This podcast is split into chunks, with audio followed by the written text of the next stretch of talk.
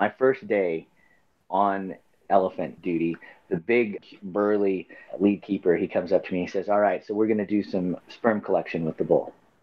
I said, "Oh, okay. All right, what's that entail?" And he goes, "Do you want to pump or catch?" Welcome to From the Ground Up, where we talk to reptile keepers and breeders about all things cold blooded. Sit back and have a beer with us. Well, some of you are driving. If you're driving, keep your hands tended to and enjoy the show.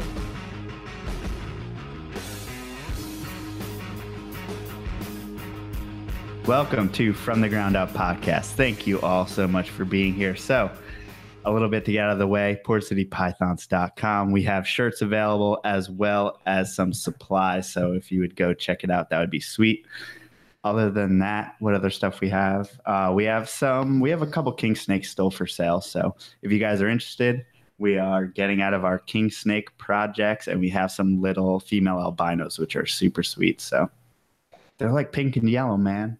What can go better? Mhm. it's better than that. Even that one strafe one is kind of purpley looking. True.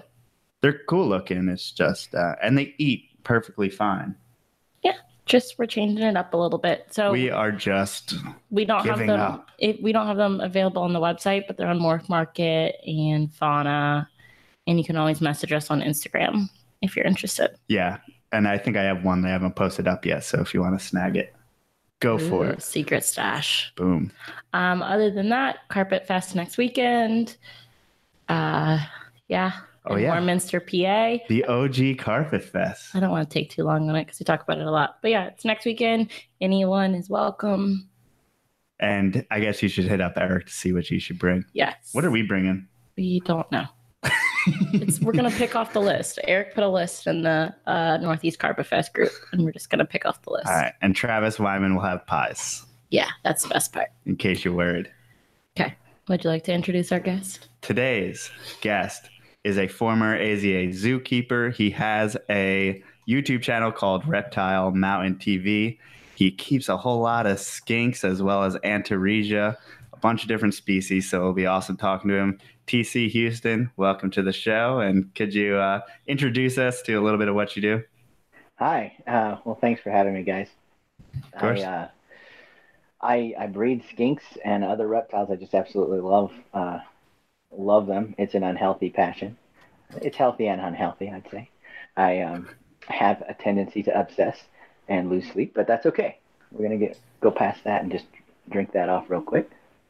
and uh, so I like blue tongue skinks, and that's my big thing that I breed right now. And I recently started a, a channel called Reptile Mountain TV uh, to complement my my Reptile Mountain business, which is uh, which I thought was a hobby until you can't write off hobbies on taxes anymore. So it's a business now.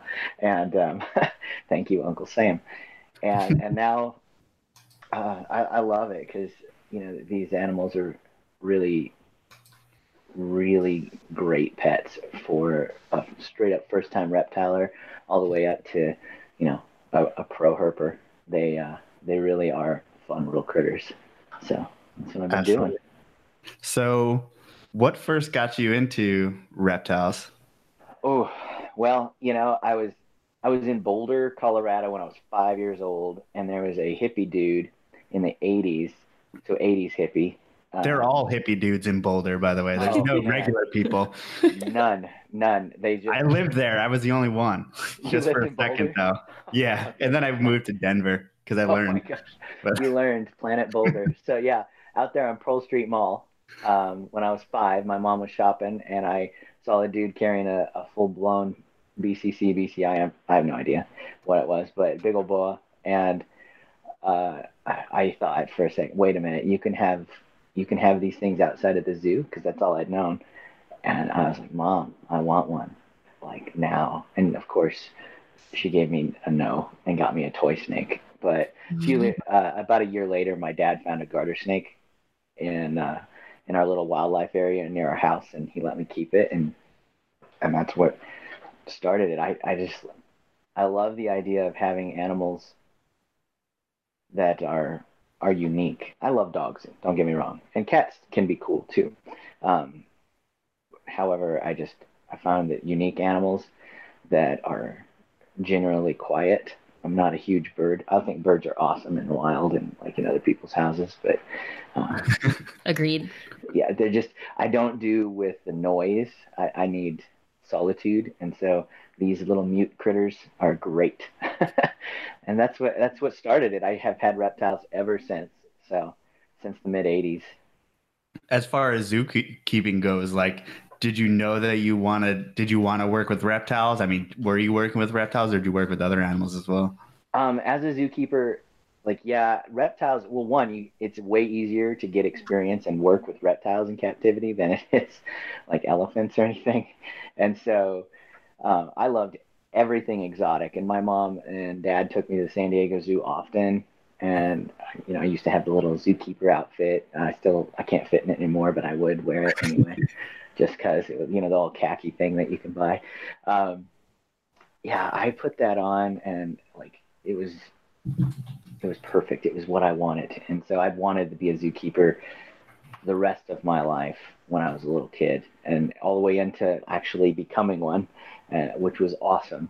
And uh, I did in college uh, when I was in zoology. My my professor he was he comes up to me and says, "Hey, you have boatloads of experience in reptiles, but there are only a few reptile positions at zoos." And sometimes to get into a zoo, you needed to take something that's not necessarily what you want, and then it's easier to transfer from once you have experience in. You have to crack Just that like your foot in the door.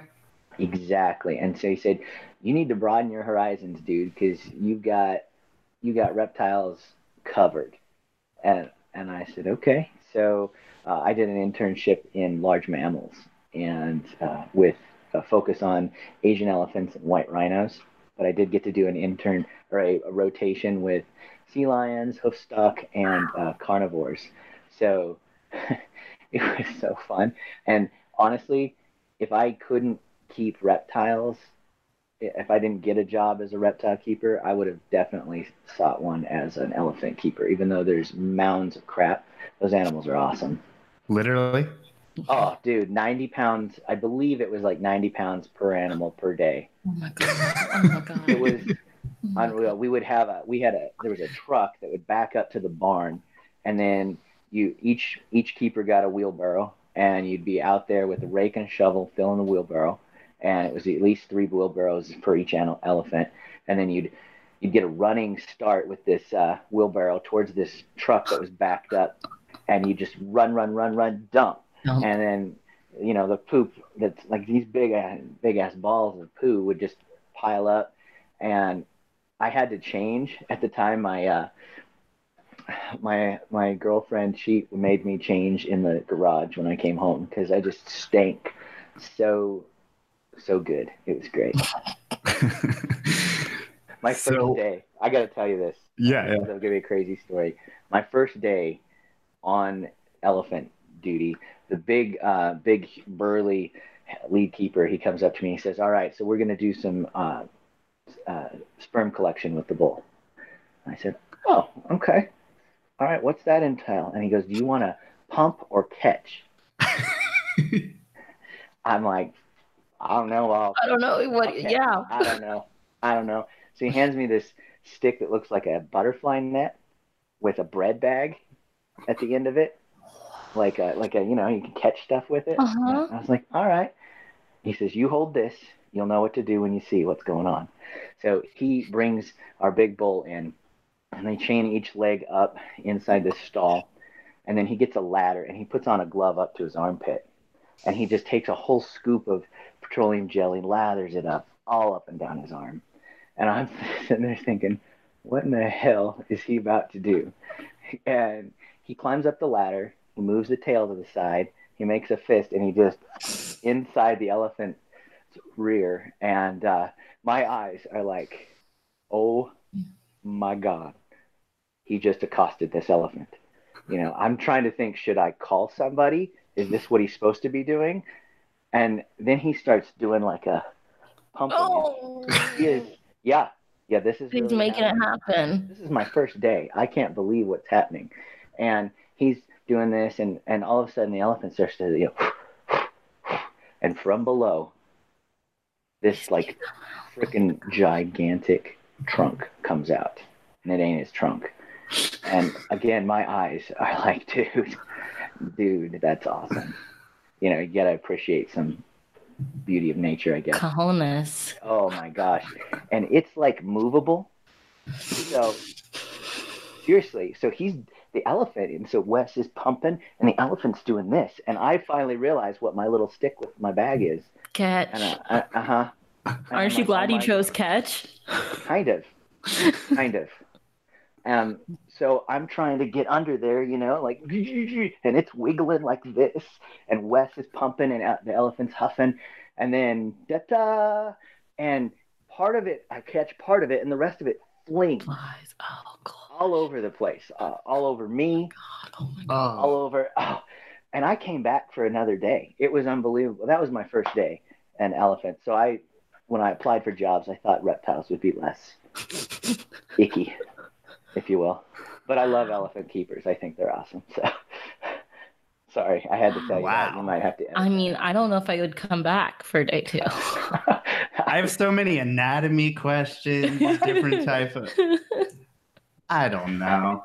it was impressive. That's all I could say. And that was my uh, first day. So I came back. I was like, well, I at least know that I don't want to pump or catch next time. I need to be sick. Yeah. That's for sure. So, So, um, James Lewis in the chat asked, uh, "What zoo did you work for?" I worked, I interned in Tulsa and I worked for Houston down in Texas.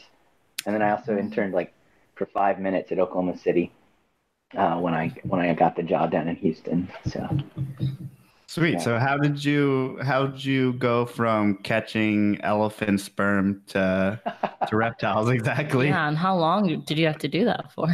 Um, so it was a six month internship or something like that in Tulsa, and then um, moved over to Oklahoma City, and I was doing more elephants. Actually, I thought you know I'd fallen in love with elephants. If if that didn't seal the deal for you, you know, um, Once you take a load, I swear it's like nothing. I nothing mean else. it's just like you can't get enough, right?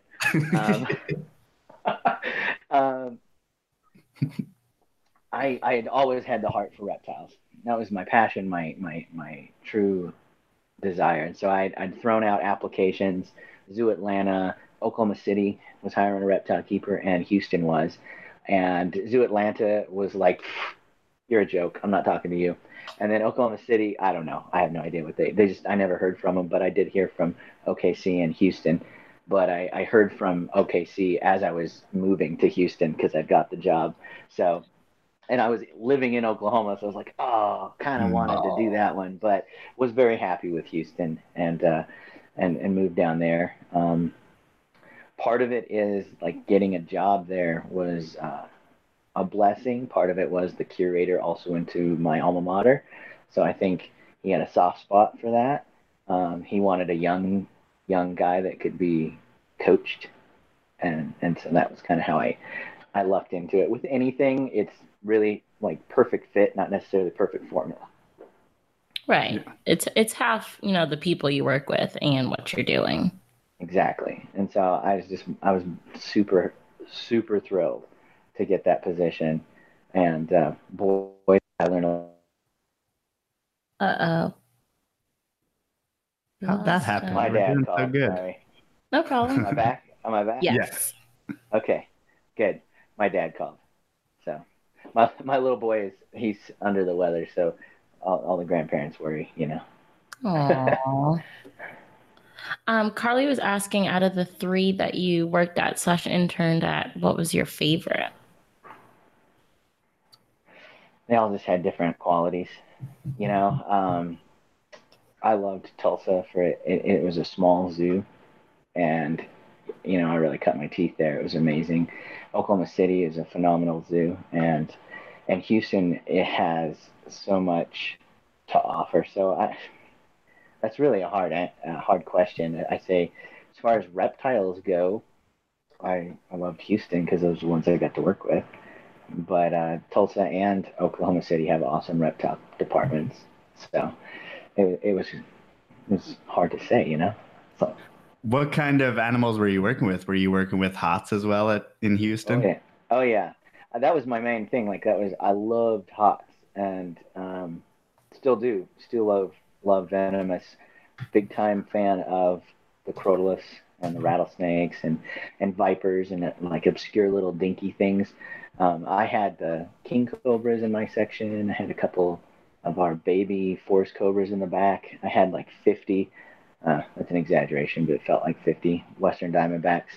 Um, one of the things that happens is you get an animal and it doesn't do well on display, and then you have to keep it. Um, and then you try another one and it doesn't do well on display and you have to keep it. And Western Diamondbacks aren't always the best, most calm display animals. Some can be. And so we, we kept just going through them and they all piled up in my section in the behind the scenes. And so I had like Western Diamondbacks and Dumeril's boas, like for for miles Really? in the back. It was just all Dumeril's boas and Western Diamondbacks. A few Forest Cobras, and I had the native U.S. stuff, so that was cool. Uh, loved that stuff.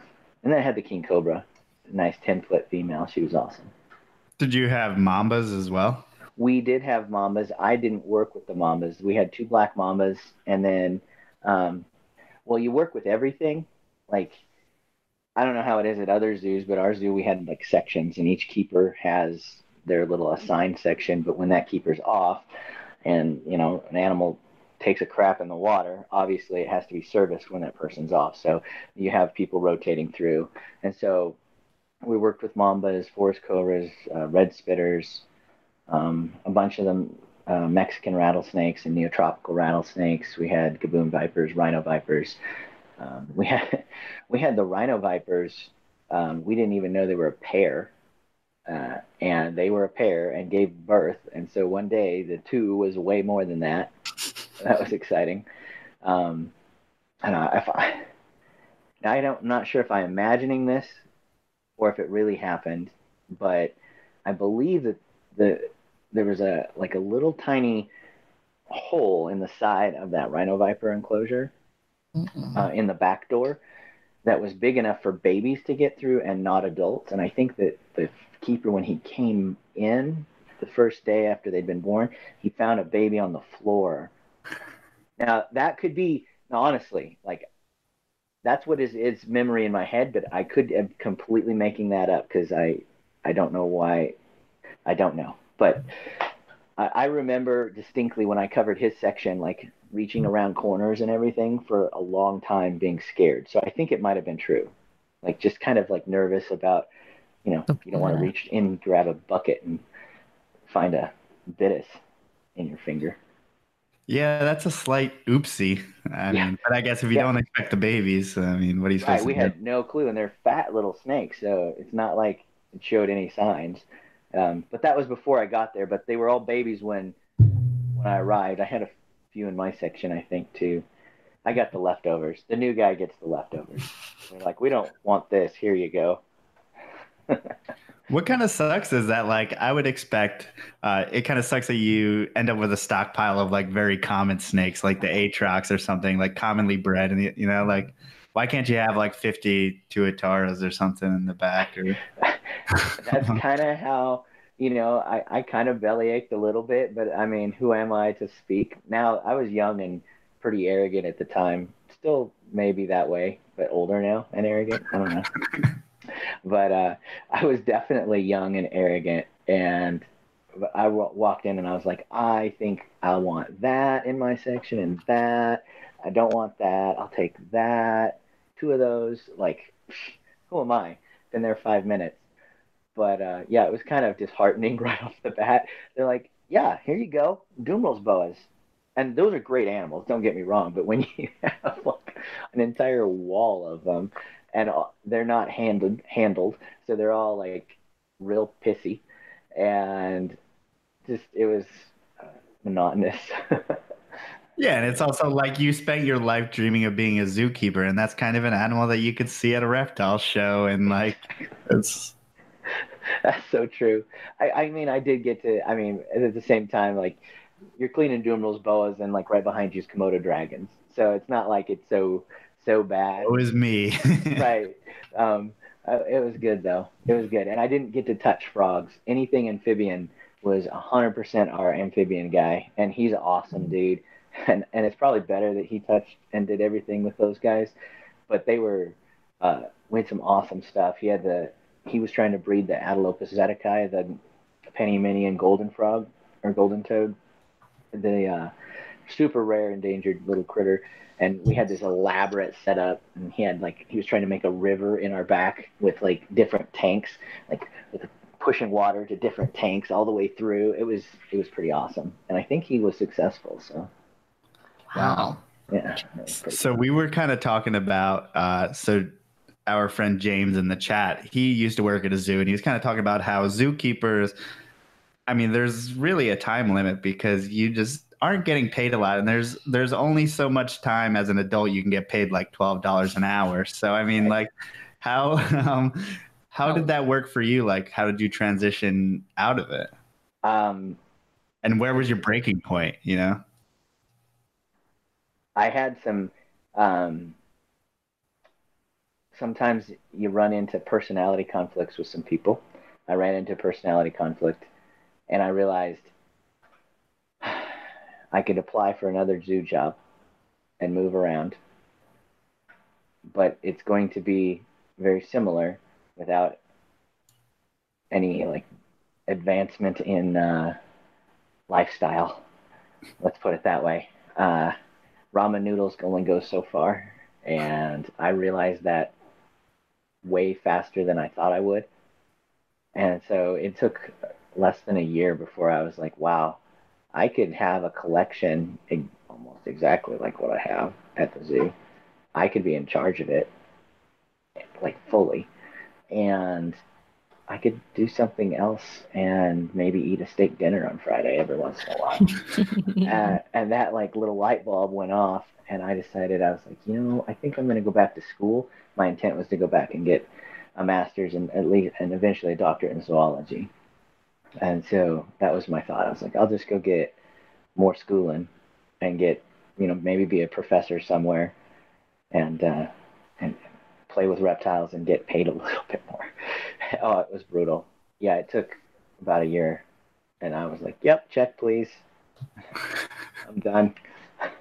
I'm done. so done." did you end up going back to school? I did go back to school, and I got a master's and doctorate, but not in zoology. So, it you know, life turned for me. So it changed a little bit, and uh, but yeah, I did go back to school, full intent on a zoology master's, and then switched it like and and still love reptiles all the way through. Love them love them, and I I was so glad. I if if if they paid like real money to be a zookeeper, considering you pretty much have to have a bachelor's nowadays minimum, I would so do it. I would so do it, but they don't pay real money. Like the same amount of money as a kid at Chick Fil A. Right. Even I'm sure even the big zoos, it's the same case. It's so sad that they know that so many people share this dream of working with animals for a living that they're able to take advantage of that and pay you almost nothing. And then I guess the facilities don't have much money to spare in some senses too, so I can feel them on that. But yeah, it's a tough gig because you want all the money to go to your animals, like to those animals. You want it to go to conservation. You want it to be a great experience for the people that go to the zoo, so they leave, you know, in, you know, wowed and like fully in love with animals and you know on track for conservation. And at the same time, you actually want to make a living, you know, and, and, and a, in a way that is doable. I don't know how the keepers here in Colorado manage now that they've the prices have gone up in in housing market and stuff. I'm sure they're stacked like six deep in mm. a one bedroom. I don't know. It's brutal. Yeah, yeah, if they did it, if they did, and I watched also, I watched how long it took a supervisor or a keeper to go to supervisor and a supervisor to go to curator. Way too long. Yeah, I would be 50 before I got a chance at supervisor and uh, yeah, respect to those guys who stick it out, man. Oh, absolutely. Sugar mama. Oh, absolutely. There's a few zoos out there that got really lucky. They were city, and so they paid really well, and then the city sold it to private, and so they retired the keepers, and so they get a pension, and then they get a private salary, so they're double dipping, and that would be the way to go. Find your way into that. Get lucky. yeah, get lucky. So, what did you first start keeping on the on the private side, and why? Um, I liked chameleons. I was head over heels for the Jacksons. Uh, those little horns. You know, I watched Jurassic Park in the theater probably twelve times, and uh, they looked like little dinosaurs. So I had to have a, a Jackson's chameleon, and so I started keeping those. I had well, my dad bought me a ball python. I still have. He's well, he's twenty nine, almost thirty Wow. now. He's an old boy, um, and uh, I mean, I, I loved that snake. Still love that snake, and uh, I had him, and then got into boas, and uh, then dart frogs. I just loved anything. Basically, if you could buy it from the pet shore, store, but you could find it at the zoo, that was something I wanted to keep as a kid, because I, I wanted to recreate the zoo, because I want to be a zookeeper so don't doggone bad. So. Um, okay, so I have to ask every past zookeeper this. Does working at a zoo kind of ruin going to new zoos for you? Or it puts a perspective on on observing the cages and stuff like that because you can be like hmm i can see that that keeper's either on vacation or you know maybe they don't service that one as much as they should or they aren't looking in that spot but boy that's you know kind of old old skin or old poo or whatever um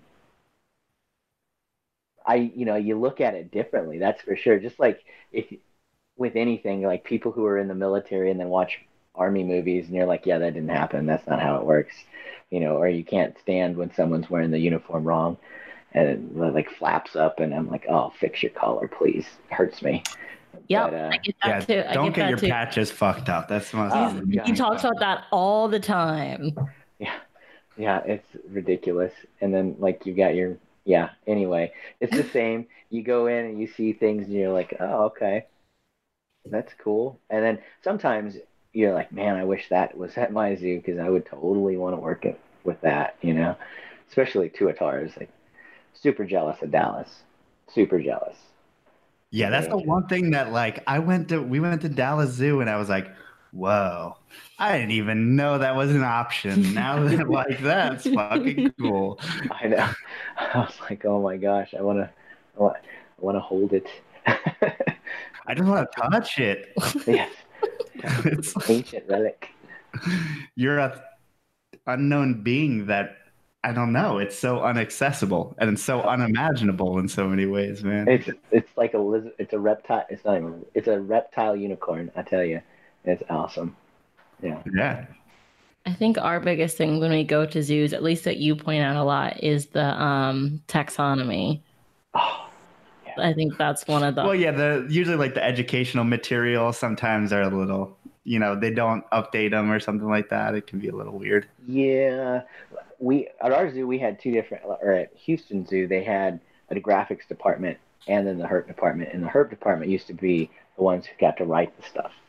And then as the individuals and directors changed and things flipped around, sometimes it was the graphics department who wrote the stuff, and Mhm. sometimes it was the herpers that got to write it. And so it varied on whether or not the animal was correctly named or not. And uh, That's why a zoo should hire me to design all their graphics. I don't know Do what both, they're a, doing. a herp, I a know. herp. I didn't know that was an graphics option. I know there was a graphics department, or else I would have been looking for jobs way before this. oh yeah, Now I Yeah. know. yeah, I'm sure they do web design like all that stuff now. So you should totally That'd be cool. hit them up. So, as far as private keeping, you were into chameleons. So, did you end up getting uh, some Jacksons? I got Jackson's. Uh, well, first I got I got Werner's chameleons because they were so new. They called them dwarf Jacksons, which is not true. And so um, I got Werner's chameleons, and then I got Poroto Mountain chameleons, which are Chamaeleo fuelleborni, uh, which is similar, also a three horn. And of course, those are instantly imported and, and disastrously parasitized and the husbandry back then was purely out of books and you're trying to take what's meant for a Jackson's chameleon from like uh, from the little small pamphlets you can get and convert it into a Werner's chameleon and and then they would die and they would just die. They just kept dying. Well, I was getting wild caught rare montane chameleons that hadn't been treated and I was 15 years old and nobody knew anything about them. And finally, I got real yellow crested Jacksons, the Jacksonii Xantholophus, and and that's when it started to like work for me. And I finally bred them, and and and that was exciting. Remember that was the biggest day of my my world when there was little tiny baby Jacksons in there. I was like, that was it. I was hooked. I was like, this is it forever. And it seems like it seems like you do take some of that like zoo experience, at least what you what you have now behind you, and what I've seen on your YouTube channel. It's like you try to be as naturalistic and you know as possible. I do. I try. Um, you know, there's a, it as long as it matters to the animal from the animal's welfare perspective. Like, it's not like they have a mental, you know, emotional connection to whether or not that they're like, I love my plant. No, that's not what they're doing. But, but at the same time, I want to be able to make sure that they can experience the tactile and visual, I guess, experiences that they would have as much as they can in the wild, um, without just putting them back in the wild. I mean, obviously, we can do that and be like, hey, have fun with the parasites and the predators and starvation and famine and volcanoes and death and have good good time with that, buddy. yeah, it's like captivity is an upgrade for all of them, pretty much, no matter what. But pretty much, I, I mean, it, it varies between certain keepers, of course, on whether that's an upgrade or a death sentence. But you know, I'm hoping that mine have a, an upgrade. They get perpetual vet care. You know, if they get sick, if they have a boo boo in the wild, they just deal with it. They get, you know, boo boo here, I take them to the doc. Right. So that's good. So, how'd you first get interested in skinks in particular? Uh, you know, I was thinking, well, I was keeping a lot of reptiles, and it was a hobby, and it was a distracting hobby that my wife was not particularly thrilled about the level of time that I was obsessing over these scaly creatures in the basement. And so she and I mentioned I was like I could breed these and make some money, and she's like, really? Well, do that and make it worthwhile. And so I used the same method. That's great. yeah, did you? Yeah, she was like absolutely like she was not into it at all. Like there's money in it. I mean, wink, wink. Maybe one day. I don't know ever. Yeah, yeah. And so like I she says yes, you could like let's do this commercially, and and for me, there's like there's never been a, a, a change in welfare, whether these are all pets that I'm passionate about or you know livestock that I'm using as breeders. It doesn't change the care level, but uh, we upped it for commercialization, and I thought I need something I might not. I personally wanted to do Gila monsters because they're the best pet. Excuse me. They're the best pet ever, except for that like pesky venomous part. And you know that, that, little, that little stinky little bite will just kick your bootay. And um, not that I've been bit, and fortunately don't plan to. Um, yeah, you can't really confident. You know, there's this little liability thing. And, I just didn't want to do that on a major scale and try and make some, you know, money for it. And so I thought I got to do something. Snakes have been done. No offense to anyone who's done snakes. Snakes are awesome, but they have been really well done. Um, and so are lizards. However, lizards are more, I don't know, welcome in homes where maybe the parents or one of the partners in the relationship isn't so keen on reptiles because it's got legs. It's got a little bit more um, human characteristics. Not that it's at all a human at all, but it's more dog-like than a snake. And so I thought, hmm, if I could get something that would have maybe legs, that's a start because that'll that helps with all the snake haters out there. Because um, I don't want to spend all my time trying to convince people that snakes aren't bad, even though they're wonderful. And I love people who do that because I'm grateful for that because we need that. It was just like I need a reptile.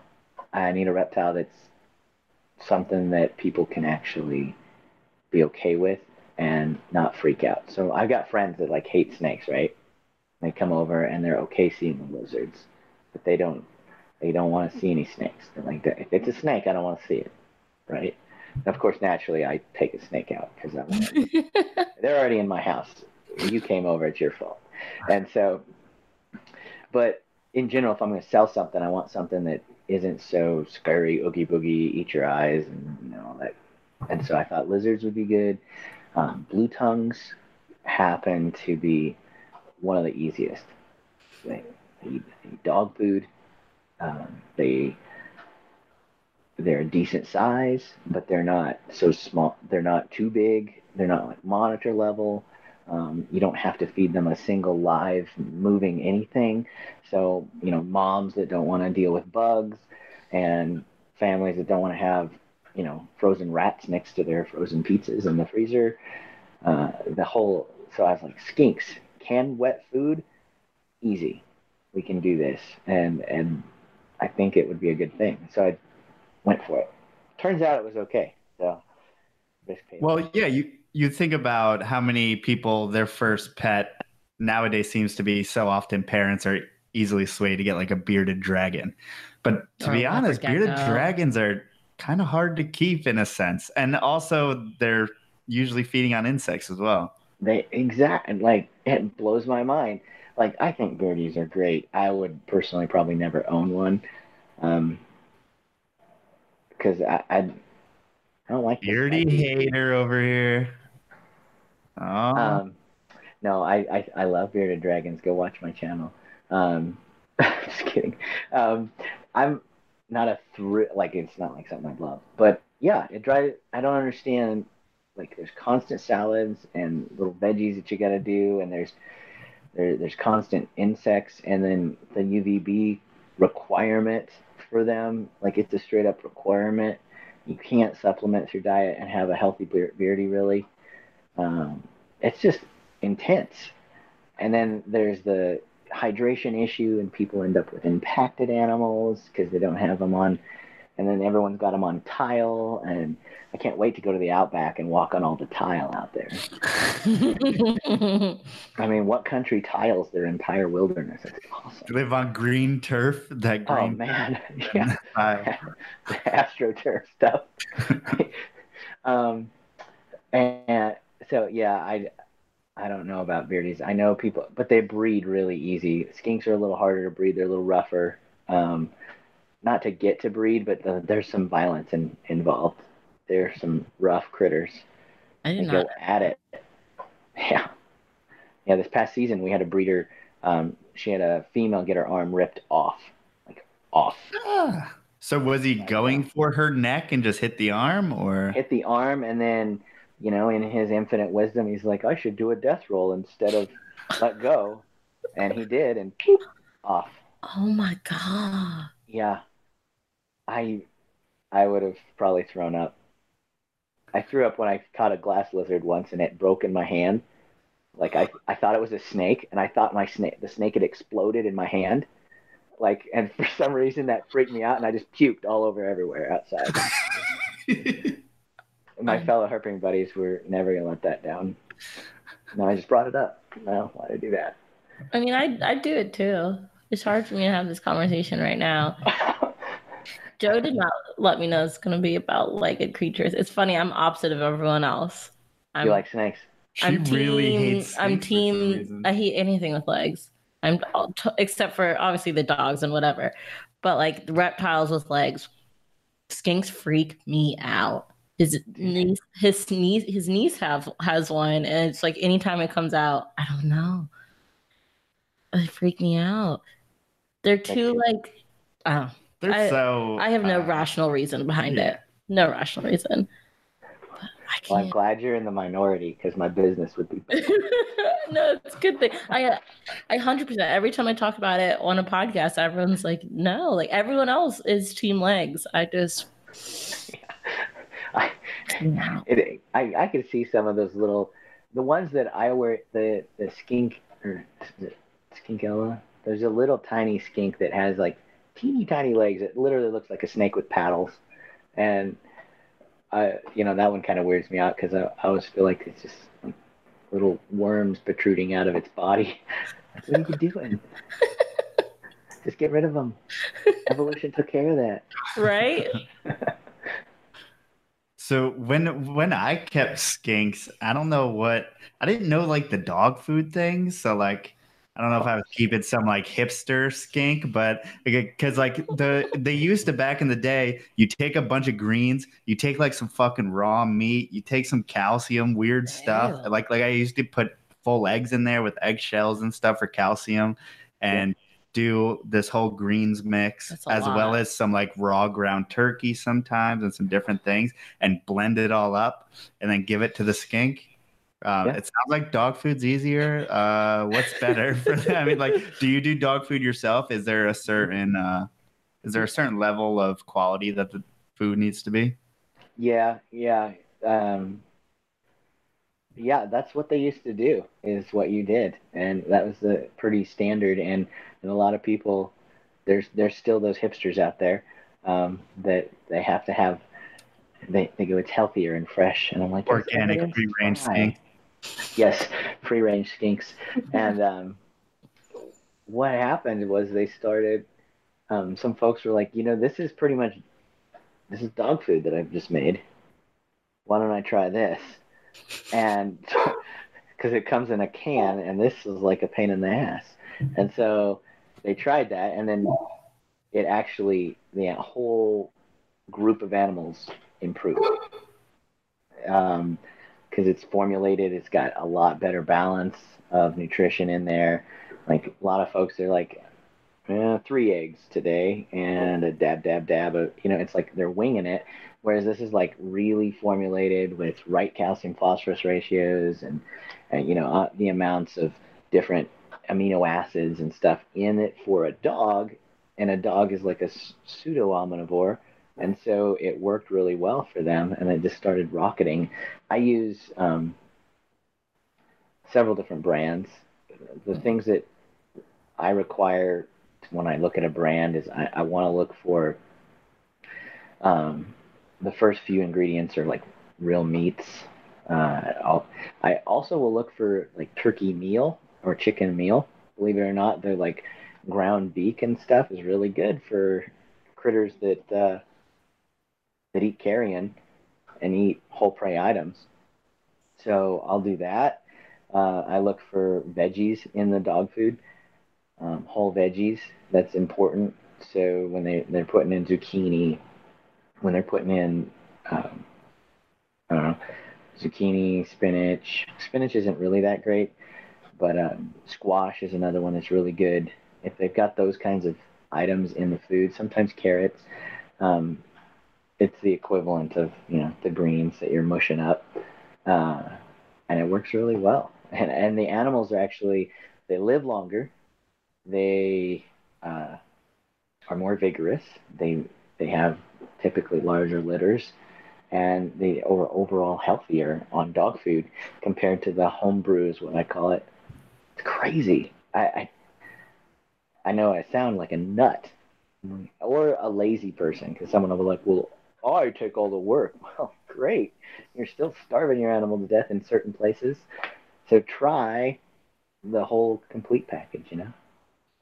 Uh, yeah, it just seems a lot easier to be honest. Let's just go there. I mean, if if the animals are doing well and it's ten times easier, and it can enable any it can enable anyone to to keep that animal. So if you were at a reptile show before, you were like, all right, so you're gonna do this. You're gonna take the spring mix. You're gonna put eggs in there. You're gonna do it and blend it all up and all that shit. You're gonna turn half the people off just yeah. saying that. But if once you say just dog food, they're like, "Whoa, okay, I can do that."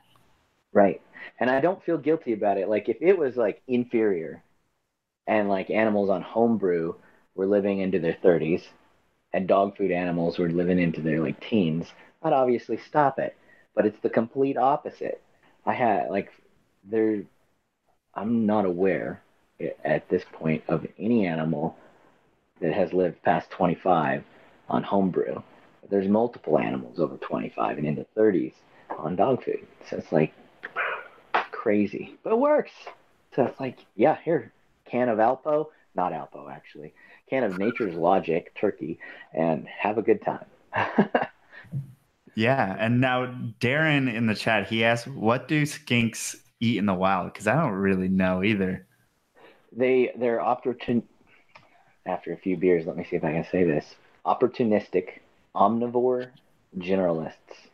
I said it. I think I said it. Did you hear it? Yeah. Okay, Got it. Don't know what it means, but we heard it. Opportunistic omnivore generalists. So basically, anything they can eat, they will eat. Uh, typically in the wet season, snails are plentiful, so they're going to eat a lot of snails. They have really strong jaws for crushing those shells, and it gets them some good calcium. They're going to eat carrion, so you see a lot of dead kangaroos out there in Australia, and um, they're going to be munching on that. They're going to eat the fur. They're going to come across, if there's a, a rodent's nest, they're going to come across and munch on all those little baby rodents. There's birds and eggs on the ground. They're going to munch on that. Down flowers, they'll eat vegetation and berries. They prefer protein items that are animal based. So anything that's an invertebrate, they're going to eat insects and those sorts of things. But then they're going to find fruits too. If they can find any sort of natural wild fruits, they're going to eat that. Um, and uh, yeah, so that's kind of what they eat in the wild. Uh, so their body can break down pretty much anything. Yeah, yeah, absolutely. They have quite a range of abilities for digestion. It's pretty awesome. You could, they're little tanks. You could just feed them whatever. Well, not whatever. Don't take that. Right, right. But they they have the. I worry about there. Yeah. yeah. Some people take things too literally. But. Right. yes, they do. but um, yeah, you, yeah, they just they can they can chow down, and and in fact they'll eat they'll eat other animals' feces. They've they like uh, Australians will be sitting in their backyard, watch a blue tongue walk up and eat their dog's turd. They're like, mmm, yummy.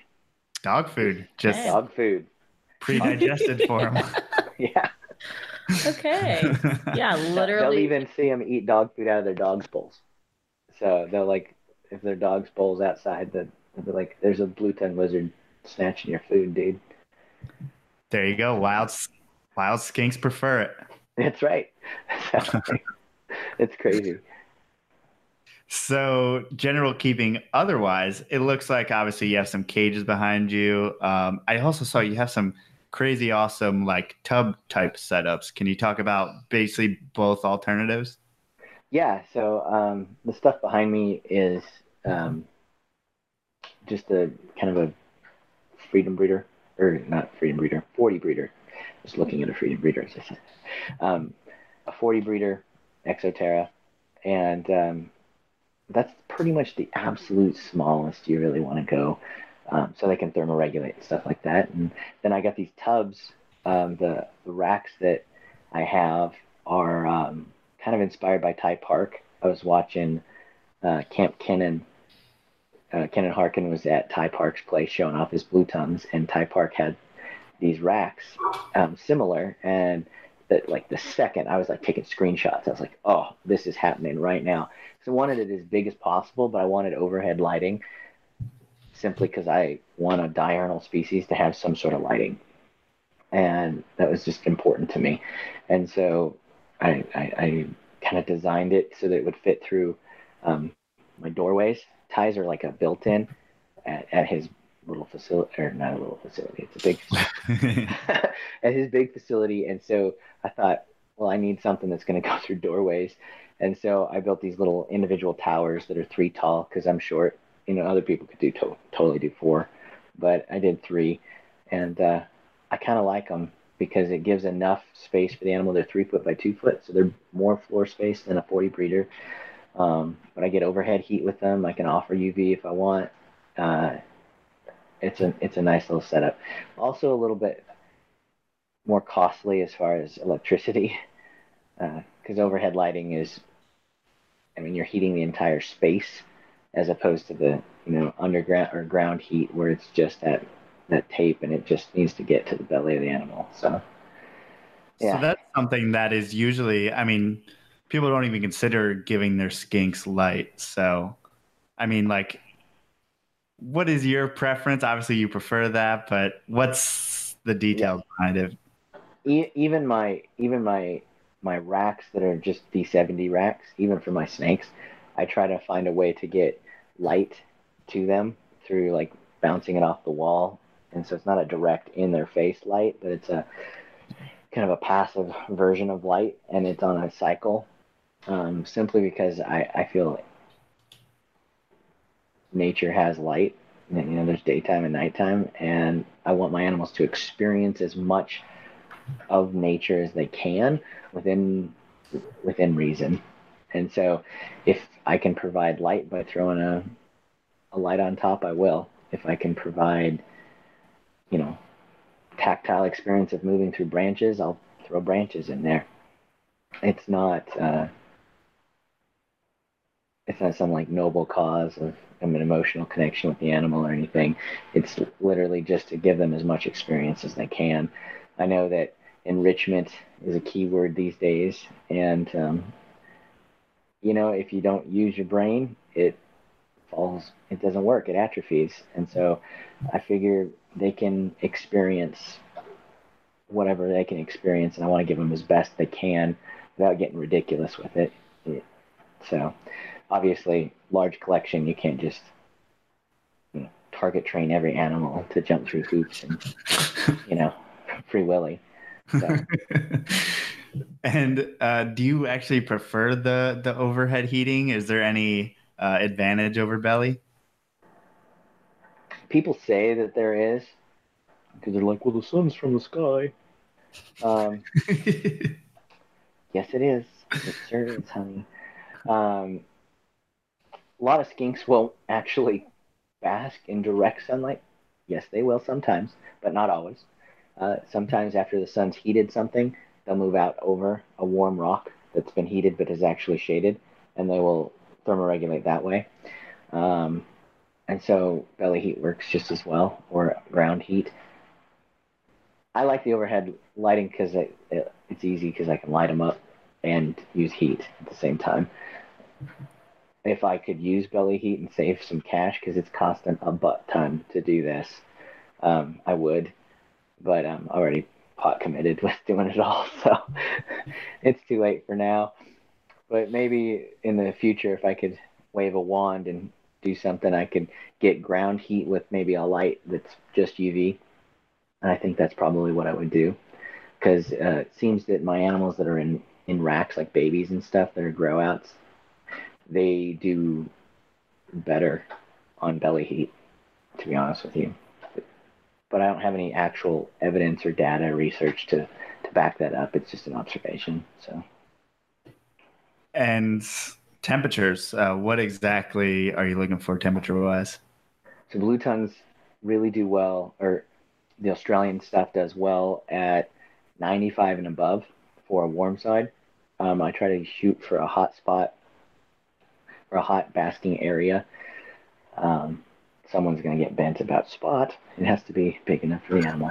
Um, for around 100 to 102, it can go up to 120. To be honest with you, uh, they won't utilize it all very long, but they will bask in that air, that space.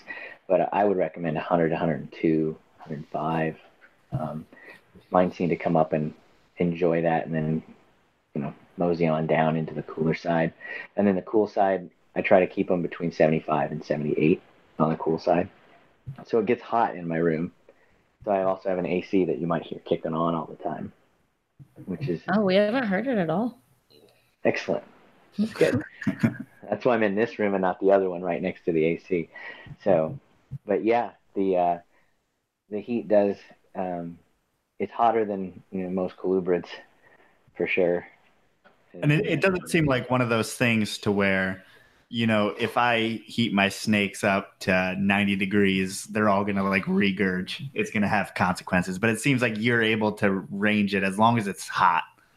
Right. There seems to be So- a range. As long as that one one area that's a, at least as big as their body is 100 and 100 degrees, they're doing great. And they'll they rarely hit that cool side in the 70s. But I mean, the temp goes off at night and it cools down in my room.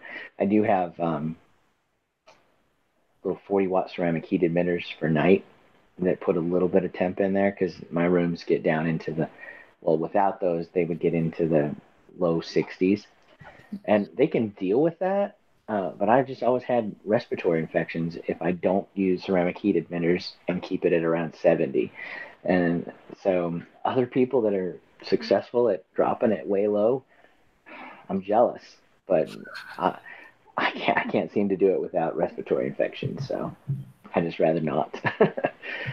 so And is there any specific humidity requirements? not particularly. Most um, so Australian stuff does fine at household humidity. The winter when it's really dry, um, I, I will mist their substrate just to keep them a little bit damp. Um, I run a humidifier in here, but it's Colorado. It's dry, man. And so I run a humidifier, and it's like 40% humidity here in my room. Uh, the Indonesian species need a lot higher humidities. Um, the Irian Jaya is 60 to 70%.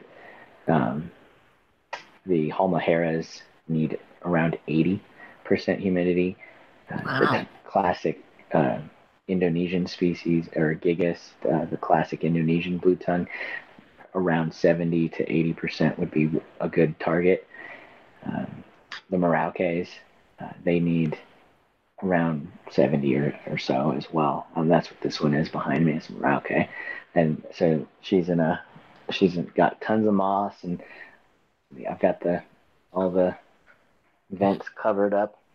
So she gets a little nice sauna, but everyone else is just totally chill. So that's what makes the Australian skinks uh, so good for pets because just most households are fine. You don't have to worry about humidity.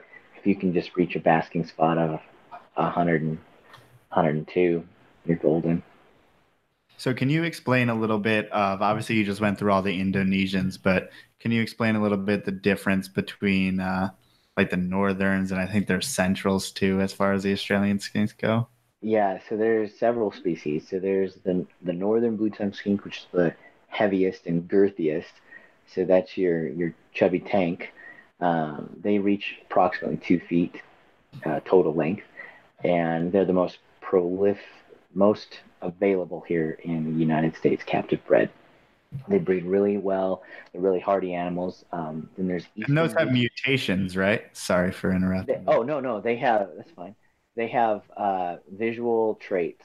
We we try to not call them morphs or anything because they're more polygenic and line bred stuff. So you got like orange lines and white lines and dark lines and red lines. Um, I think the most recent that come out was was magma, which is pretty cool. Uh, it's like a super orangey red. Um, kind of a hue to them. It's as, as if you'd taken stain, like wood stain, and stained the animal. Uh, that's kind of what they look like. Uh, and those are those are expensive. Some of those suckers, a couple grand, can uh, for a for a lizard is is not cheap anyway. And then the easterns, they have more of your genetic traits. So that's your like albinos, melanistics, T positives. Most of those are in Australia and not in the United States. There are some here, and they were discovered after the importation ban. So Wink, wink. you can do the math on how. Well, yeah, we Yeah, we keep wink, wink. carpets and stuff. We know the deal. how did this get here? I don't know. Ten thousand. Magic, magic. So yeah, that's that's rough. There are some that they've been legally imported with paperwork. How they got to Hong Kong or Ukraine, Germany. or- Germany, or nobody knows. So, but you know, prove innocent until proven guilty. America. I mean, yeah. At, at the end of the day, I mean, these are you know, it's a mutation that's captive bred. Um, Right. no, I don't condone it, but I, I don't condone it either. I don't like the methodology of getting them out. Sometimes it's a little rough on the animal. I'm not a fan of the welfare issue. Right. But at the same time, there is not a population of albino eastern blue tongue skinks that is being decimated in Australia. We're not hurting the wild, period.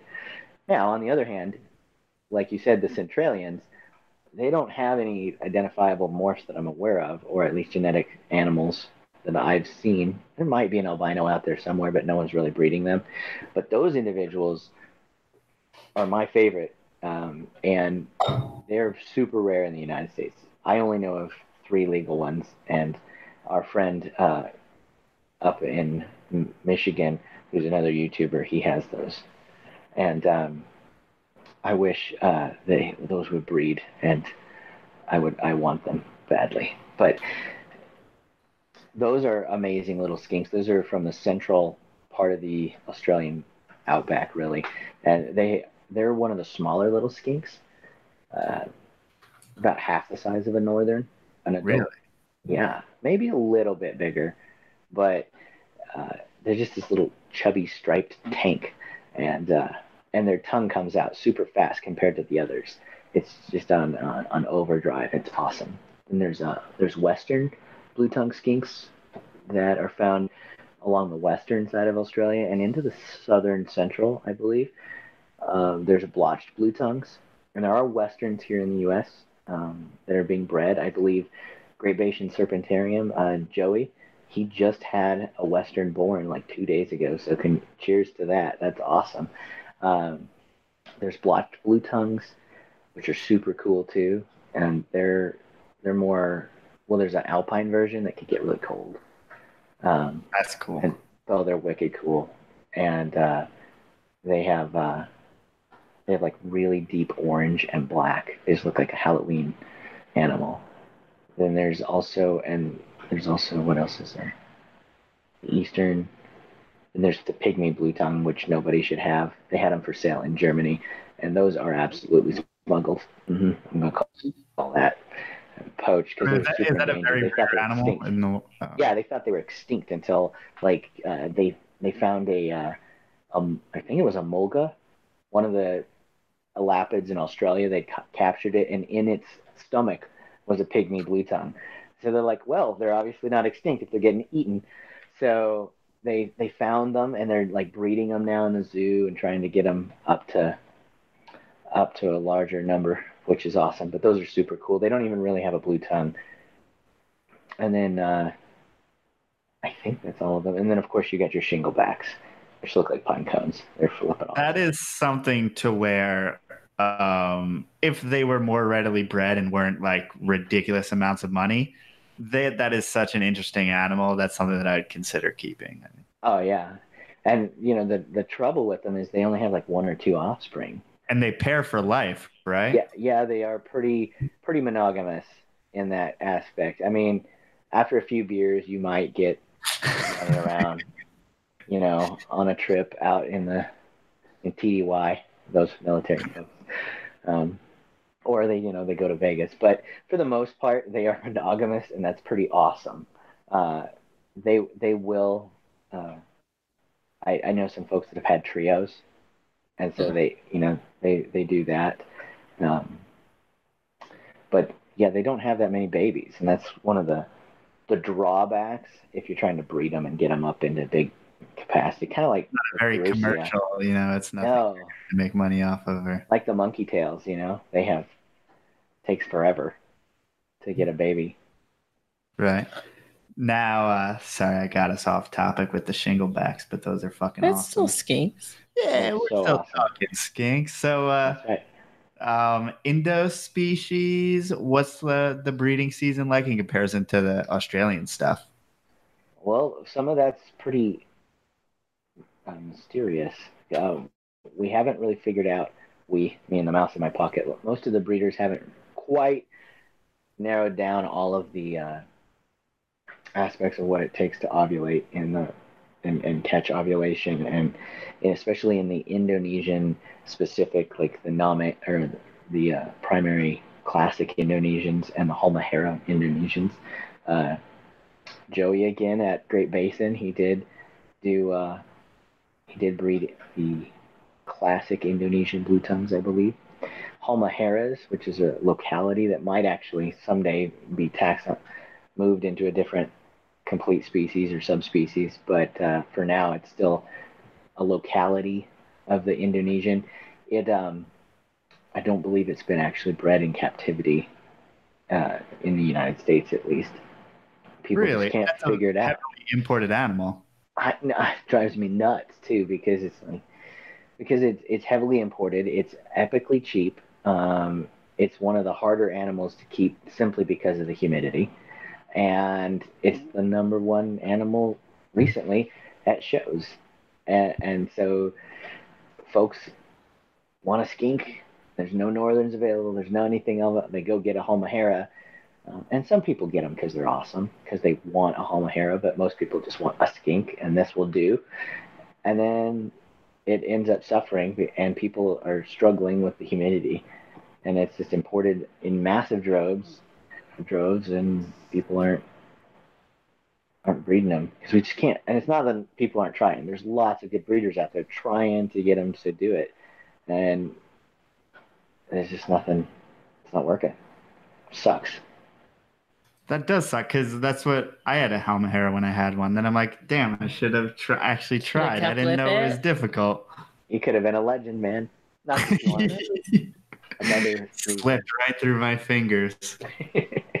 That's right. Yeah, uh, the, they're tough. I don't know. Could you shed some light on?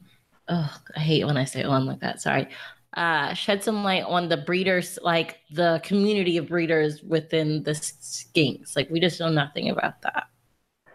Uh, skink breeders are a pretty tight knit group. Um, you know, we're humans, so we have our share of drama, but it's nothing like the old uh, Python regius groups. Those fellers can't get along, but uh, we, and I'm I'm grateful to say I'm a part of we because they've been very welcoming to let me into the community. Uh, they're a great group of people.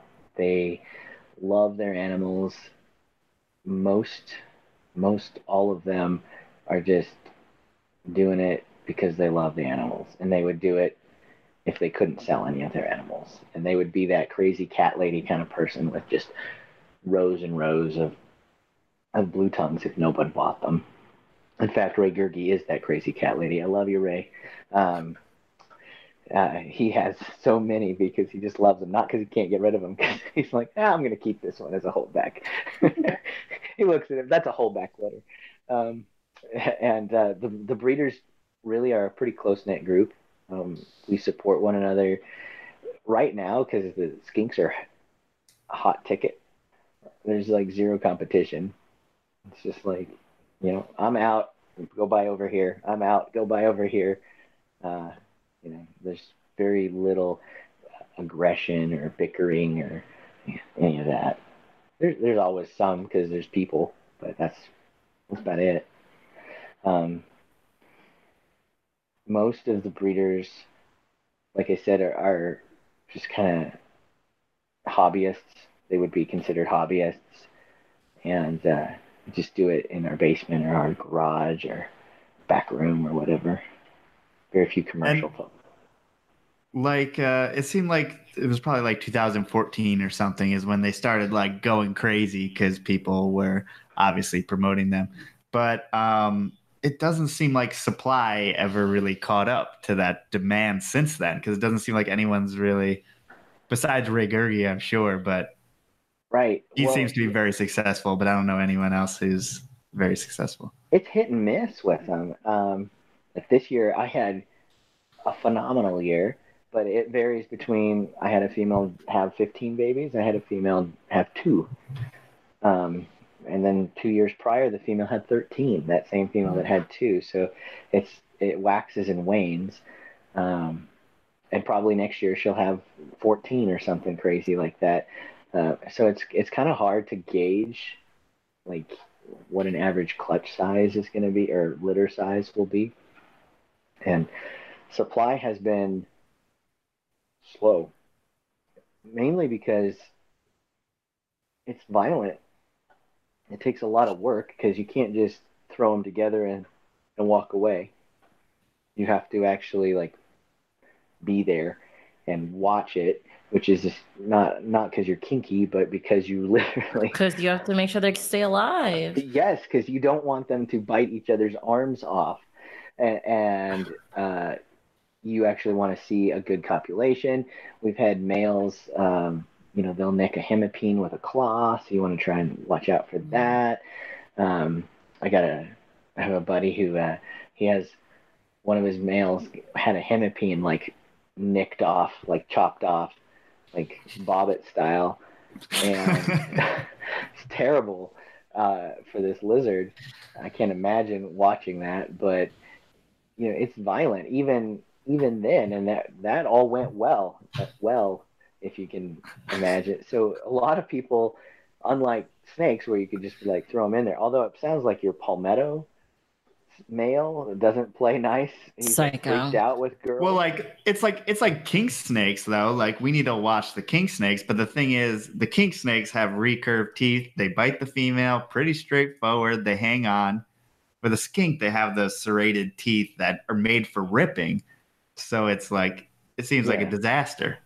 Well, they just have that super powerful jaw is really what it is. And and then they they they seem smart, they look smart, but they're not smart. They're not smart. They're dumb as rocks. And they will go and bite and and an overzealous male will just bite, bite, bite, bite, bite, bite, bite, and he'll break bones. I had a hmm. male that almost had his like orbital bone crushed by another female um, when she just whipped around and said, I got a headache, and wham, and it was over for them that night. And it's just, yeah, it's violent. And, and it also takes a little bit of time. Plus, you can't sex them very easily, so you can't sell sex skinks that well. So that's a little challenge. So you have to buy like four and hope for the best. That's what that's what I recommend anyway. If someone wants to go out and be a breeder, just go buy four babies and that are unrelated and hope for a nice ratio. Plus, males got to be in the mood. I don't know what it is with some male skinks, but they they they're all particular. And you put him in with a female, and he's like, no, I don't, I don't want to. And that just ruins everything because she's not gonna go. She's all in the mood. She's waggling her tail and everything, and he's just like, meh. It sucks. so it's a challenge, and I think that's part of why uh, they haven't got the supply to meet the demand yet. I don't know. Because you're swimming upstream a little bit with it, it seems. Yeah, and and and it still keeps a lot of popularity with folks because they've they've realized, wow, this is a cool lizard, this is a cool pet. It's pretty simple. I can be very successful in keeping this animal alive if I could get one, and so people are all about it, which is awesome. Yeah, and this is something that uh, we got you off course, but uh, Australians. So, do you uh, do you have to like brumate or anything for for breeding? Some do. Uh, the more temperate stuff, um, I brew I brumate. You don't technically have to brumate the northerns at all. I do because it syncs them all on the same page. That way, they're all uh, in the you know, just on the natural cycle together. So I'll take I'll take them the northerns and brumate them at room temp, and that's easy. Um, okay. But the easterns have to be a lot, lot colder, and so same with the blotched blue tongues, which are those alpine. Some of them are alpine and they're higher elevation. So it it varies, if you will. But the northerns. Do you feed like during that period? Mm-hmm. No, I cut off food in November, uh, and then I just turn off the heat and then I give them down to four hours of light a day. And so they'll get four hours of light a day through November, the whole month of November into about mid December. And the northerns are actually like winter breeders. So they live in a, I mean, it's a tropical environment up there in northern Australia and in the Northern Territory. So it's not that cold. And so they're still out and about and moving around. That's when they breed. So they breed together um, in you know, December, January for the northern hemisphere. The southern hemisphere, they're doing it the opposite, obviously. But uh, and so yeah, I, I throw them together in December, and that's this year I threw them earlier than normal, and that's when I had my best year ever. So I'm gonna Hmm. start doing them in December instead of January. Worked Cool. yeah. And how do you exactly, once you have babies, you were talking about, uh, it seems like you set up babies in racks. I do. I do. I have them all in like V18 racks. Um, And then uh, you were saying it's kind of a pain in the ass to get babies started. um, well, for they're easy to eat. It's just that they eat almost every day, and Ah. so like I have these baby uh, Antaresia, like the Stimson's pythons and the baby pygmy pythons, and we were talking about how like you gotta assist feed them a little bit sometimes, and you're like, oh man, that's a lot of work, and I, not compared to baby skinks, because baby skinks eat every single day, and they poop every single day. So you wait two days on a baby skink, and they have like pooped twice, ran through it, paper mache the entire sides of their tub, hit the ceiling, spun around. I mean, I, I tell you, these little rascals are the messiest little boogers. I think they think it's fun. I mean, part of me would be if I really was an anthropomorphic type of guy and I thought they had personalities, I think they were screwing with me um, just to play. But yeah, so feeding them every day, and it's no big deal if you have 10 or 20. But when you're dealing with like this year, I had 68 babies, and so it's a lot of little, little foods and little poops, and each one of them needs attention and needs that time, and it it takes a little bit of work to just.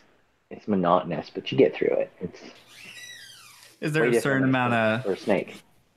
is there a certain amount of time? So like for us, you know, it'd be like five meals in a row. That's an established baby. It's ready for sale. Um, is there some type of window there for a baby skink?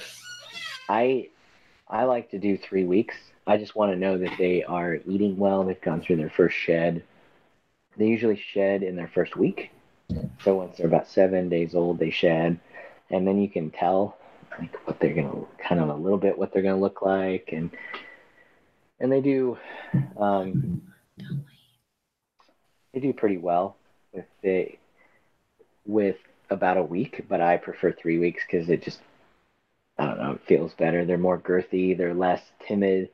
Um, they get really squirmy, and things can go south on a baby really early. So I do three weeks with them. So that's three weeks of 21 days of 21 meals and 21 poops and and each. Uh, and and so it takes a little bit. Like baby season is my busiest season. There is just nothing nothing that gets scheduled. I don't go to movies. I don't get to go out. My wife hates baby season because I just live down here outside of work. but I mean, they're cute little farts. So And are you vending shows mostly or selling them mostly online? I do all online. I am kind of hypochondriac or like paranoid about shows because I don't know. I I like shows. I think they're great. I am just super paranoid about taking any animal from my collection to be Out around the world. Oh man, and there's other people and, and and other people with reptiles, and their reptiles could have the cooties, um, more so like mites and crypto and volcanoes and death and earthquakes and tornadoes and it just goes in my head that I I can't do the expo with my critters. I, I I understand it. It's definitely yeah, I get it. I, mean, if if I had the guts or I had a quarantine room and were like, all right, you guys are going like a quarantine room that's specifically for expos, you know what I mean? Like I could be like, all right, this is the expo room. It's gonna go through here until you go out. But I just I panic about it because I've been to some expos where I'm pretty sure that the guy was vending dead animals or like soon to be dead animals. Oh, we've hundred percent seen it. and it's like I don't want you to hold cute little squiggly whatever and then come hold my animal.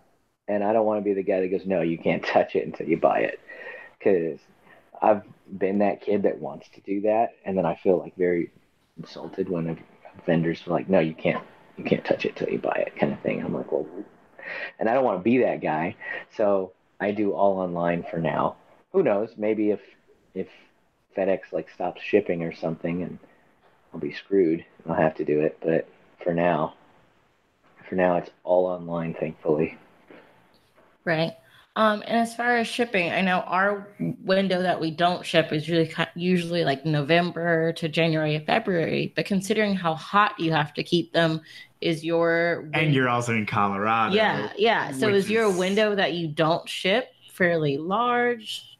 Um, it's it's larger than most places. It's not as small as like Arizona, where you can ship like September 1st to September 2nd. Um, I'm just kidding, but um, it's so hot there. Like you take your skink outside and it dies of heat exhaustion. But um, no, I ship generally right at baby season.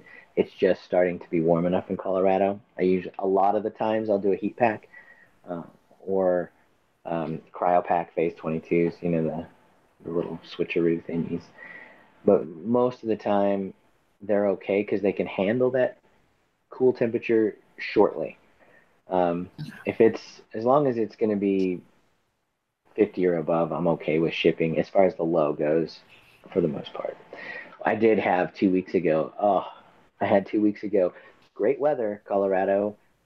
70 degrees outside. Pack them up, take them to FedEx, ship them off, and then the temperature drops like 30 degrees and it's hmm. snowing and the freaking airport closes.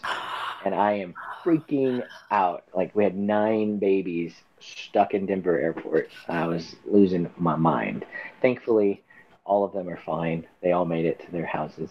That's the cool thing about like when you're shipping for the most part. If you're shipping hub to hub, which is the only thing I do now, like it's it's pretty legit. It's minimal time most places are really good, and uh, kudos to FedEx for doing that. So, yeah, yeah, it's I can imagine not having that option or doing Delta Dash or something. You know, I was never around during those days. Luckily, I guess. Oh, Delta, yeah, I used to know them very well. I still every once in a while I've done Delta with Gilas because you got to do venomous through them. But gosh, I that was another reason that I was like, I can't do Gilas because then you got to build a box.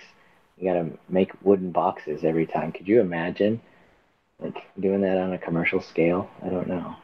And it's not even like uh, it's not even like the animals are more well in Gilas it is. The animals are you know pretty valuable, but if you're doing that for like a gaboon viper that you sold for 125 dollars every time, I mean, that would is it really worth it? yeah. Right, plus the liability of the guy's gonna. Plus people's it. lives, yeah. That's. yeah. Someone's gonna free handle it and lose an arm. No big deal. to you, you didn't tell me. but yeah, I, yeah, I'm I'm grateful that I can still ship here in the and, you know, uh, Reptiles Express and um, Ship Your Reptiles and Reptiles to You and all those good companies. I'm really glad they are out there and they have all the supplies. It makes it just so much easier for like some right. time. I'm like, cheers, guys. Good work. yeah. For sure. Making it all possible for real. Yeah, um, big time. You so you still keep some Gilas? I do. I do. I love I love them, and it's the only thing legal in Colorado. Uh, because uh, obviously, I guess other things are dangerous or something. Well, I try to get a hog nose there, and you would think, uh, I don't know. Oh man, yeah. I think no, it was a gaboon viper. Yeah, seriously, you can't have hog nose anymore. Mm-hmm. Although on the fish and wildlife thing, it says you can you can collect for, but you can't own them. So I don't know what you're doing with them after you've collected them. I guess you have to juggle them. what does that For entertainment mean? purposes. I don't know. Uh, dry, but technically, I guess they, they say you can't have any venomous snakes. So is a garter snake venomous? I've heard that's venomous sometimes, and it's like, well, come on, guys. But anyway, yeah, hognose they don't let you. You can't certainly can't buy one or sell one. That, that will cost you a good, you know, ticket or jail time or something. I don't know.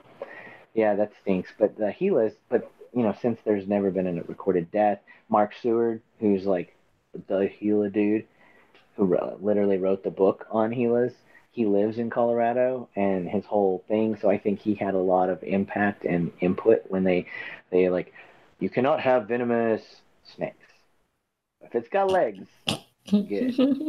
so sweet. And it's like most of the time they would never even consider anything like that. Like, uh, you know, they would barely even know what a Gila was. They would probably just say no venomous animals or, you know. Right. And then they'd say no poisonous amphibians or no poisonous reptiles.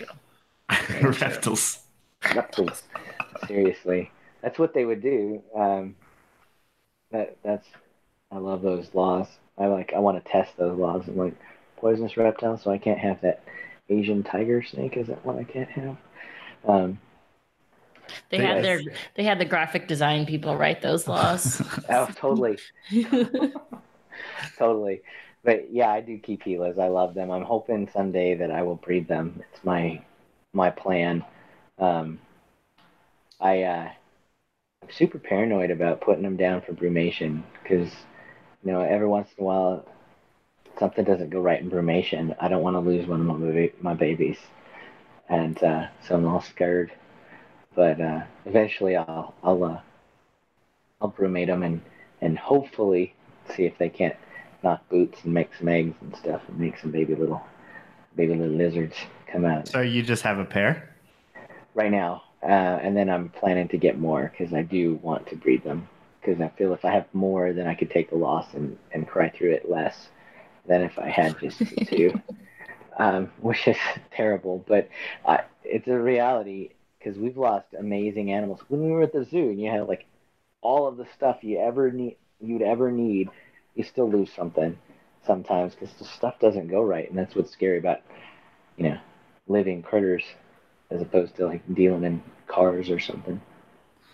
Yeah, especially I mean that's where I guess it gets squirrely for all of us, right? When we have to we have to sell and like sell is kind of in quotations because like you don't want to sell too much you want to qualify the buyer but you also need to move animals and you can't disqualify every buyer so it's it's yeah, and that's one of the reasons I like have dragged my feet on the Gilas too, because it's like ah, I don't want to necessarily sell a, a, venomous animal to someone. I used to, I used to, but I was also way more bold when I lived in another state. When I, I had a license, and I was selling rattlesnakes, but I was selling everything to zoos. Everything I had either went to a zoo or a super experienced keeper, and, and so I was very relaxed about it. But these days, it's like, man, I don't know. How would you like those hot shows where you can go and like an 18 year old can pick up a monocle cobra? You should come to Hamburg, man. It's so. No, you should not. No, you should. Oh, I have an anxiety attack, and I'd probably punch somebody. Um, and I don't know what your laws are in punching people, but here in Denver, it's illegal. I can't do that. it's just frowned upon here, I'm sure. Okay. Yeah. Well, then, hey, let's do it. Yeah. But yeah, yeah, no, I, I used to go to the Texas uh, venomous shows, and it, they'd be like, well, I had a I had a guy lie to my face at a show, lie to my freaking face.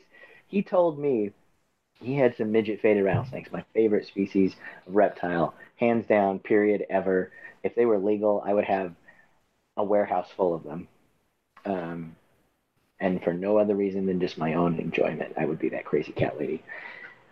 But these things, I love them. And he had two of them on his table. And I said, Where did you get these CBB or captive born and bred midget fadeds? And he, he opens a, a, magazine article and he shows it to me. He says, The guy that wrote this sent it to me from Europe. And he holds me the it's the Reptilia magazine. And the dumbass was showing me my article I wrote that damn article. I know for sure as hell. I didn't. But you didn't send it to him. oh my god. so, I was like, "Are you?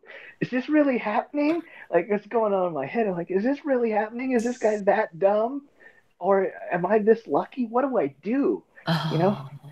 And and so I I showed him my license, I was like, really? Me, dude. I sent those to you. God, I don't remember that. And he like walked away. And so I went and got the owner or the head guy of the show, and he called Fish and Wildlife or uh, Texas Parks and Wildlife or whatever that is, and I don't know what happened after that, but I have such a distrust of folks now after he showed like bold lied like he's trying to like validate it because anyone else would have been like oh okay because we know a lot of rare rattlesnakes got sent to Europe bred up there made illegal here and then brought back captive bred and they're legal you know and that really did happen so it's a legit lie I guess legit lie is that even such a thing but anyway I Oh man. So I've been to Texas shows, and that's what happened at my last Texas show, or not. That was several years ago, many many years ago actually. But... Well, hopefully no one's trying to use your name or your article in that way anymore. No, no. I, I'm sure people have long forgot about that article. So were you mainly like when you were in Texas, were you very focused on on keeping and breeding venomous? Yeah, I was keeping and breeding, breeding rare um, rattlesnakes that was my thing. So, I mean, back then it was midget fadeds, Grand Canyons. So I, I had Abyssus, I had Concolor, I had Lepidus and Klauberi, and uh, some Hopies that were like high pink Hopies, the Nuntius, that's a stunted form of the prairie rattlesnake that's super pink looking. It got a really cool hue to it. So I was breeding those, and uh, that, those were my favorites. I loved that stuff. Still do. If it was legal, oh man, it would be on. Like Donkey Kong, man. Would your wife be cool with it? I don't care. I. Uh, I'm just kidding. I'm just kidding. Kind of. She's actually really kind of yeah. it's, it's half kidding. She she she's really cool about it, and I think she would. Is because she trusts me. Like I I was like religious, super religious about locks and protocols and coming from an AZA thing, you know, and I'd worked in a venomous lab at the university. So we were like all about protocols.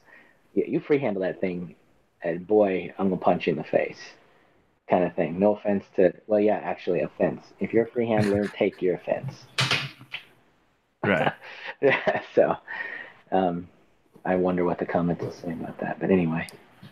Who's like, I always wonder, how is like the best way to get started in keeping venomous snakes?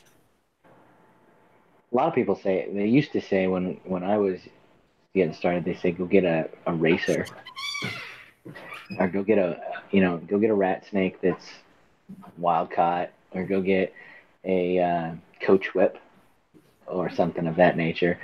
But those only work for like elapids if you're going to work with cobras and stuff like that. So, and, and they don't necessarily translate. You could have super docile coach whip. I've never seen one, but they're probably out there. So, really, it's to hang out with other keepers, I think.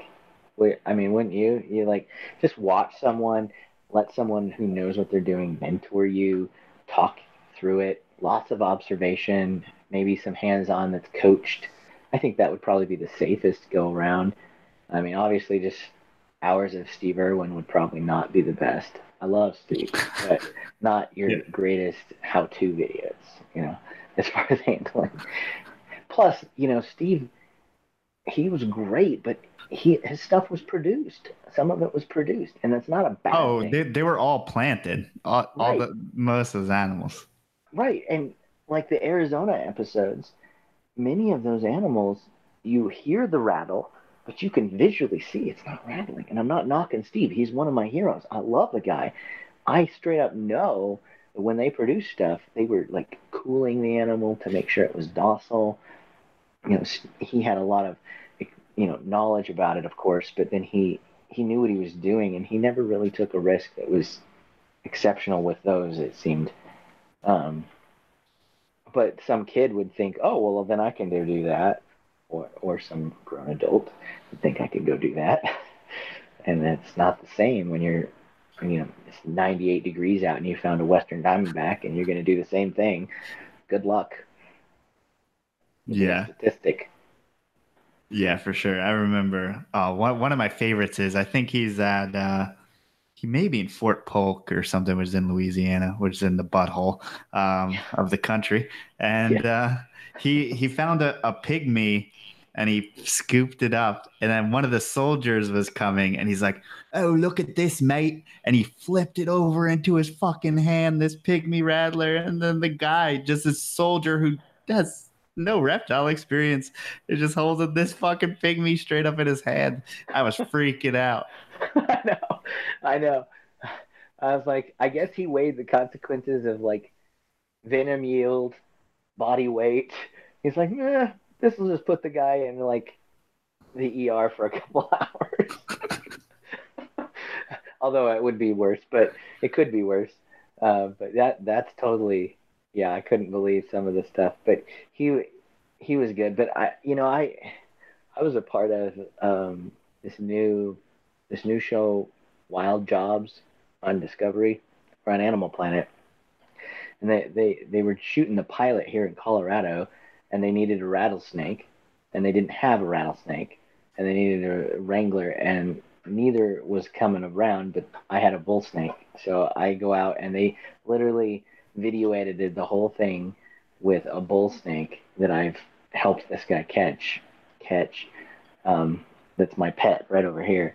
That, and he, and it's a, it was a cool thing when they did it all. But he t- he looked at me and goes, "Dude, you, you need to get a little more animated. What do you mean? He's like, you need to be like, oh, oh my gosh, it's a rattlesnake.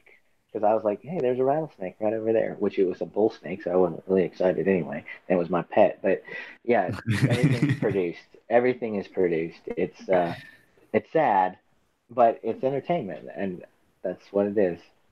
But I love Steve anyway. But yeah, yeah, I think it's uh it's a it's a weird balance between and then I'm sure you see that on on YouTube too as far as you have to be on your channel you're pretty straightforward and factual which I try to be as well. But then you could see that other channels do better when you're animated. Like. It's, it's that's what makes sense. If you're on TV or something, of course the producers want you to be animated because that's good TV. We're exactly. just nerds who like to talk about snakes. And yeah, we understand that only 8,000 people are going to listen to you and I. Right. But that's, that's fine with us. But right. It's, I, I would do things completely different if it, the goal was subscribers. Um, don't get me wrong, I'm grateful for every person that subscribed, but the goal is not subscribers. It, it's about the integrity of the channel. It's about the, and not that sensationalized content is not integrity. It just has a different goal, and that's it. Because, and I had a friend, I had a consultant look at my channel because I was like, why is stuff going slow, so slow? Uh, besides the fact that I really needed help, but he goes, dude, you need to take all your little thumbnails and you need to convey emotion.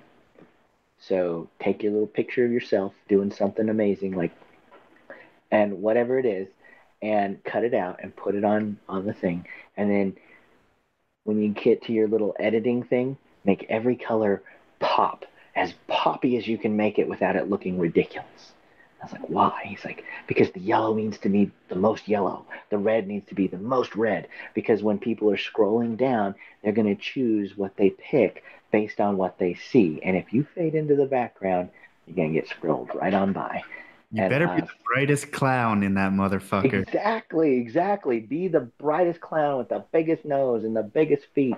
And um, I've tried to do that without, like, I really can't get past that hurdle of sensationalism. I don't want to do the my bloody hand, you know, my skink beat me and my fingers are gone, you know, or um, largest thing ever. Like, since, like everything's the biggest, the brightest, the bestest. Like, gag me, man. I, it, I love that stuff. I understand it, but it drives me. Uh, well, we should appreciate it for what it is. Yeah, Yeah, you just appreciate it. and not exactly information educational based, but right. And I I didn't join YouTube to get a YouTube following. I I joined YouTube because I really actually it was because I got tired of typing in the forums and I thought, man, I could just make a video. It'd be so much easier. Uh, which was not the truth. Because people still ask you questions from videos you made, don't they? oh my gosh! They only ask you questions from videos you made. I think. Right, right, exactly. It's like, man, I shouldn't have made that video because then everyone would know. But now they all have just questions because now they don't know. It's like I told them what they don't know instead of telling them, you know, helping educate. So yeah, it's it's sometimes it's like, yeah, why do they ask a bit? Uh, they do ask questions, and it's a, it's that's what it's for. That's what it's for. Some days I'm like, why does this have to be this way? But it's because it is, and that's okay. so, what made you? I mean, obviously, you said like education, but what's really, or what do you plan to do in the future with your your YouTube channel? I don't know. My goal is not to quit. That's my goal. I know that's a very low goal, but actually it seems very high on my bar right now. Um, because I, I, I like communicating to people about skinks, about my animals. Um, as long as there's questions people have or a topic that's something I might be able to feel like I, I have some input that could be of value, I, I want to continue to do that. As soon as I can't figure out content and there's no questions to be answered or that I feel I can make a positive contribute contribution to, then I think I'm done. And it's not because um, I'm not doing YouTube to YouTube. Uh, um, it's there's a there's a means or a goal in mind, and the goal is to help one my customers and other fellow herpers or reptile people have an additional resource. It's not the resource, but it's a resource, and it's it can help people, um, even if it's a not what to, what not to do. but I hope it's a what to do. But if I could put that out there, and it helps, then that's great. But if I've covered all the bases, then then I don't need to make content to make content, if that makes sense. So I, I do hope to share some things coming in the future. We're hoping to go to Australia. Um, like hoping as in we bought the tickets, so we better be going. Uh, and and I've got some really great YouTube friends and some folks that we're gonna meet up with and do some interesting stuff. But I want it to always be an added value of education, not just you know entertainment. Not that entertainment's bad, it's just not my thing. Yeah, I think it's cool that we have obviously people reaching the masses, but then once they watch one of their videos on a skink, you may be a related video somewhere down the line, or they dig a little bit deeper and they get to, you're like the second or third layer where it's like you know that person's serious and they're really really into it. Exactly. I'm totally cool being somebody's like high school science teacher not Bill Nye. You know what I mean? Like I'm totally cool later down the line being the guy that just helps them walk it walk through. Oh, that's what you could do about hus- um, humidity, or okay, I see now. That's why the temperature needs to be that way. Um, I really just want people's animals to be successful because I believe that the better people have a success with their with their pets, then the better an experience is going to be not only for them but as a hobby as a whole because what's good for the the individual is good for the entire group simply because then the, the, the people that are out to get us you know there's other there's folks out there that don't want us doing any of this. Um, they have less ammo. I want to just make them completely pointless. They're already pretty much pointless but they don't know it yet. I'm trying to figure out how to help them with that. What a nice guy. Ah, you know. so I feel like we we kind of have the the same idea as far as with corn snakes. I don't care about breeding the next morph and stuff. I have all the cool morphs and stuff to play with, right? But uh, it's really about I want to give as many looks in the snake so people can get interested in different ways. And the fact is that the same thing that you see in the skinks, as far as that's a much easier animal to keep. I feel the same way about corn snakes are to me, you know, 20 times easier than keeping a ball python, in my opinion. And you're going to have keepers who have a very positive experience with it. So I want to educate them in order to be like a steward of the species that's the easiest and best to keep because at the end of the day the more successful you are with the animal if i can just feed it dog food instead of having uv and all that you know like they're going to be successful they're going to have a good experience and it's going to perpetuate positivity into the hobby Exactly. That's that's right where I'm at, man. I think we're on the same page. Corn snakes are fantastic snakes. Oh my gosh, I had corn snakes growing up as well, and I think they're. I mean, it, it is the staple first beginner aside from ball pythons. But it's not anymore. That's what makes me mad. Yeah, I. Yeah. People don't even know. Like, I'll go to a reptile show. People don't even know what they are. it's like what? That's true. Can you? I can't even fathom that uh, that that's not the common go-to animal, which like it, it blows my mind. But because of ball pythons, which you know, I don't hate ball pythons at all. I hmm. love my ball pythons. They've done amazing things. It's uh, you know, it is the big ticket item these days, and it's kind of sad. Um, because there's well, so many other reptiles. Yeah, and that's what those guys. Since there's more people breeding them, and stuff like that. I mean, they're going to market them the best because there's more of them. And just that became the number one pet. Yep. And ball pythons, like, it's a miracle that I have my 30 year old ball python because I was eight years old. My dad didn't know anything about reptiles, and I've got this ball python. Uh, it is it's a straight up miracle that he's still around because they're not the they're not the easiest to keep. They go off we go on hunger strikes. They, they you know, there's humidity out issues with shedding and there's stress issues and it's not like a corn snake. Once a corn snake's feeding, and, and I, you can say I don't know because I'm not like a super corn snake person, but man, it's like an unstoppable beast. It's just going to live forever as long as you just keep doing it. You yeah. know, everything right. And they're so forgiving, which and they're good handleable animals for the most part.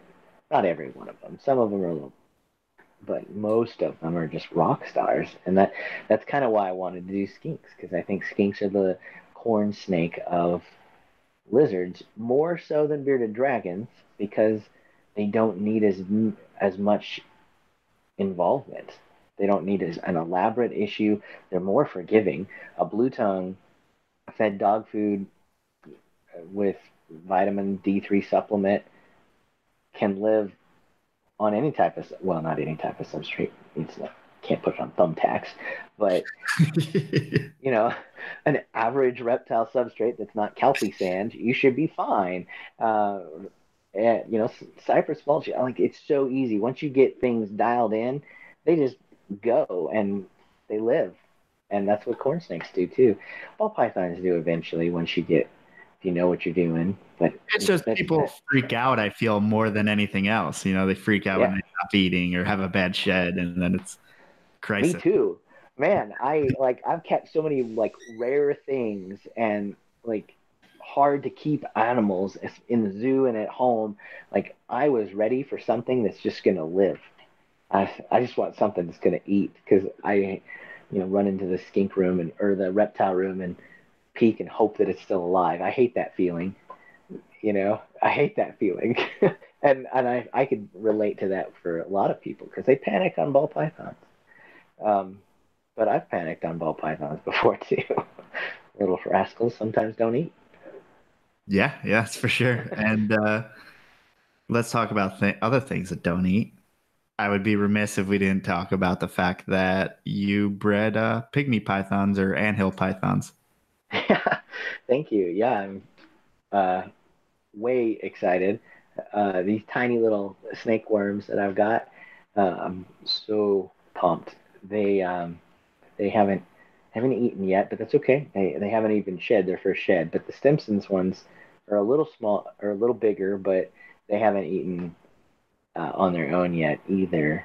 Um, I'm gonna start with a few more tricks, but yeah, these little guys, the pygmy pythons, from the most part, I think you have to assist feed them, unless you have the, I guess, little tiny baby geckos that you could feed regularly, which is not going to happen. But I'm not, I'm not an Antaresia expert, like at all. Like I bought, I bought a pair, I put them together, they did their thing got eggs, and just like two days ago, the little buggers popped out, and I am so excited. I they're really small, like holy crap, small. Like I'm trying to figure out. I have to buy probably smaller mice to get a smaller tail to assist feed them. They're so tiny. Um, but yeah, that, that's super fun. I, I'm prepared for that considering I've worked with like mountain kings and stuff that get just they're little finicky boogers, lizard feeders, you know, and they're little when they have that onto, ont, ontogenetic diet shift from lizards to rodents and from baby to adult, that, that's just a a booger of a, a problem. But you were saying that you you baked a or boiled a, a, an anole stew or something that worked. Yeah, which I don't know if that. Uh, I heard the the Antaresia, in particular, are more attracted to geckos more so than anoles. So that may be something yeah. else. Yeah, and so I'm hoping that there's. I think there's a, a gecko scent that Reptilinks makes. I've just heard someone had just mentioned it on one of the Antaresia uh, forums. They said that it had some success with their Stimsons on it. So I'm going to grab that and give that a try and uh, yeah, at least for now, I think most um, most Antaresia folks help or assist feed for quite a while until the little guys are beefed up enough to. I mean, the, the I can't I mean even fathom the idea of a whole, even a teeniest pink, going into that little thing. I mean, they're this long. I mean, how in the heck? So TC's like basically that's but the space between his pointer finger and his thumb, like that's probably like five inches or so, less than that. Oh, someone may be calling him. We lost him yep, again for there we go. Again. I'm back. My dad. dad. He's calling. Persistent. so it's probably like five or five inches or so. Like yeah, I mean the thing is teeny. I mean, itty bitty.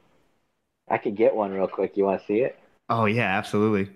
Okay, let's go get one. So if you guys don't know, pygmy pythons or the anthill python are the smallest python species in the world. So that's why it's super cool and I would assume super hard to get them to eat stuff. But uh, you should see an adult will pretty much fit in the palm of your hand. It's crazy. Um, there we go. All right. There he is. Can you see it? Yeah, yeah. I mean, that's pretty much a, a baby corn snake. I mean, he's he's about, mm, and I'm a little person, so. I, there he is. He's just a little guy, maybe six inches, probably. Let's see, he's the length of my iPhone 7. And very, very busy pattern. It is. They they look a lot like children's pythons at the with all the spots and stuff. Once they're older, they really fade away. Um, the ones I've seen were like predominantly brick red. Yeah, that's what mom and dad look like. They're like just brick red little, little, little boogers. Let me put him back real quick. Hey, buddy. Yeah, but that's a super, super awesome species of, I mean, obviously a very, very one of a kind python. Yeah, I, I, I'm pumped. I, they're my favorite. They're like my Australian version of the midget faded rattlesnake in my head. At least I don't know. I made that con- connection, and now I love them. That's all I needed. Great. Yeah. Uh, and you you have some other Antaresia. You have Stimsons as well. I have Stimsons. They're Eastern Stimsons, and they just bred. I got uh, I had six babies born, and they're doing great. Um, and I love them. Uh, my favorites are the wheat belt. Um, it's a locality of Stimson's python called the wheat belt Stimsons, Western Stimsons, and they are spectacular. They have like a a red. Um, their pattern is like a brick red with like a golden wheat color. Um, maybe that's because of the wheat belt, but I think it's something else. But I think they're gorgeous. I really want some. I just saw, excuse me, I just saw someone breed them uh, or just had eggs in Europe, and unfortunately, because they're Australian, I don't know if we can get them right now from Europe. But oh, so there's no one in the U.S. with them. There, I believe Australian Addictions has some Western Stimsons. Uh, uh, Justin Julander, and uh, I think he's in Utah. He, I think he has some Western Stimsons, so I might have to hit him up too. That's where my pygmies are from, so I'll have to, I'll have to pester him for some. Yeah, they're very uncommon. That specific locality of West or like the wheat belt or Western Stimsons, super, uh, super rare, like on the rare side of rare. So, yeah, totally want them though. So, is there any uh, any reason why you went towards that particular genus? Um, I like pipe. You know, I like pythons. I I just find these little snakes fun. They're they're like um, to me they look like a little miniature. I mean, I don't know, a miniature olive python or something like on micro scale. So, and and I like I like to be able to keep animals well with as much space as I can provide them. That's you know appropriate. Um, I don't need to just give space to give space if they don't appreciate it, but if there is some sort of value added to the animal, and I want so I like small stuff. Uh, I don't have a ton of space in my my setup, and so yeah, I think the, the small size to have a python um, I also breed rosy boas. I love rosy boas, and you know the small stuff. For some reason, the uh, it seems like the like head shape, kind of the body shape, is very similar between like the Antaresia and the rosy. But for some reason, I can see that connection. Oh yeah, one. I mean, I got my live birth, and I get to play with eggs on the other side, you know, and so, um, and and they're both once they're feeding, they're like little monsters. You just little machines. You put a mouse in front of them, eats. Mouse, eat. Rodent, eat. Boom. Um, sometimes you put your finger that smells like a rodent, and they will try to eat too. Um, and um, I, I'm I'm in love with the the smaller stuff because I I can have I can keep them well, and I I want to be able to keep stuff well. I don't want big stuff crammed in little spaces, um, or even medium stuff crammed in moderate spaces. I just like to have um, enough room for them. It, it's a mental thing with me. It has is there's no real facts behind it other than I like to see space. That's all. yeah. No, I went through the same decision making process with I, I still have some pythons, but I mean I have one olive python because it's like I can I can maybe figure out how to make this work for one giant snake, but I don't even know if I want another. But um, Rosy Boas, are you into locality or morphs? A little bit of both. Like right now, I'm breeding a pure locality morph. It's one of the only ones out there, which is the Pioneer Town Anerythristic Rosy Boa. Um, I love locality as well. Uh, I had some Rosarios. Uh, I had um, the Limburg albinos, which isn't really, I mean, it's a Temecula ish area, but I don't believe it had a true locality. But these pioneer towns were straight up locality pie towns.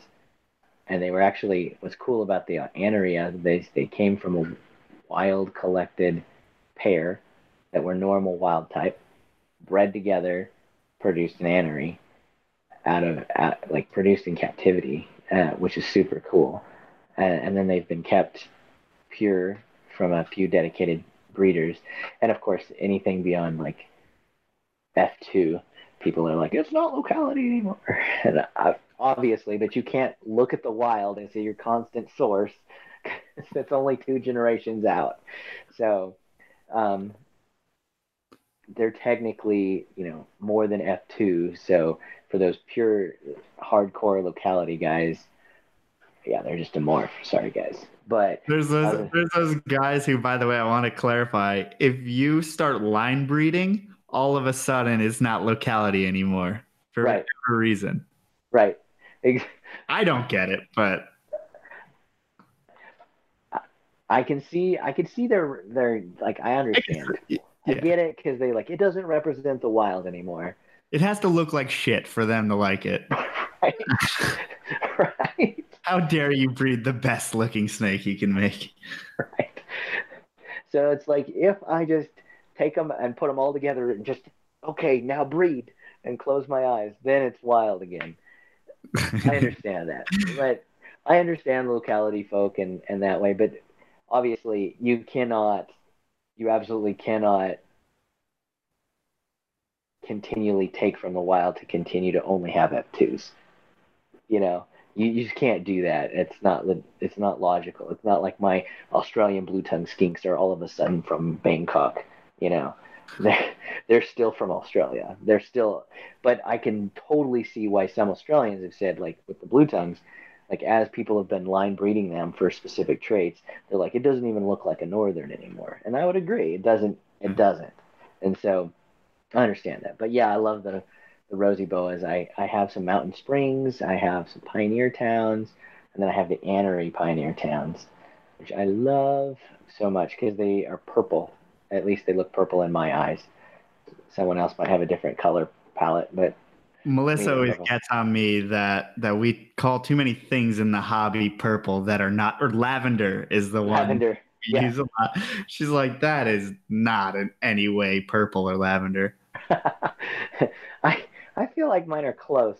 I don't know. Maybe they're not. I don't know. They look they have baby blue eyes and they look lavenderish gray. The as they get older they look more gray. But well, I'm sold already, man. With blue eyes and oh, if they look purple to you, they'll probably look purple to me. Probably. Yeah, if you like purple, then they look purple.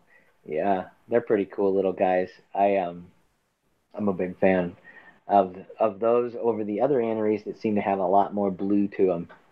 Um, in the in the uh, because there's a Borrego anery and there, there's a Morongo Valley axanthic, uh, and that's a pretty cool rosy boa too. And uh, they're all absolutely stunning. I would have all of them. I would, I would be out of control if I won the lottery. It would be a reptile palooza. be great. So we have reached two hours, and you need to call your dad back. Oh man, I do. So, um, if anyone wants to reach out for you or reach out to you, and where can they find you? Um, you can find me at reptilemountain.com. Um, my email is on the front page and the contact. Uh, you can also find me on YouTube, of course, reptilemountain.tv. Um, I had an Instagram. I was a little addicted to it, so I needed to take a break from it. Still have one, but don't go looking for it right now because it won't be up. Um, and I think, and then Facebook. I Reptile Mountain on Facebook. And Sweet. there. Yeah. And as for me, because Melissa got too hot because it's 80 degrees in here now because we had to turn the AC off to record. Ouch. Uh, yeah, right. Uh, PortCityPythons.com, Port City on Instagram, YouTube, all of that good stuff. All the stuff we said in the beginning. See you guys at Carpet Fest. I can't wait. It will be a fun time. TC, thank you for hanging out with us. Thanks, man. Appreciate it. Have a good one, guys. We will see you next week.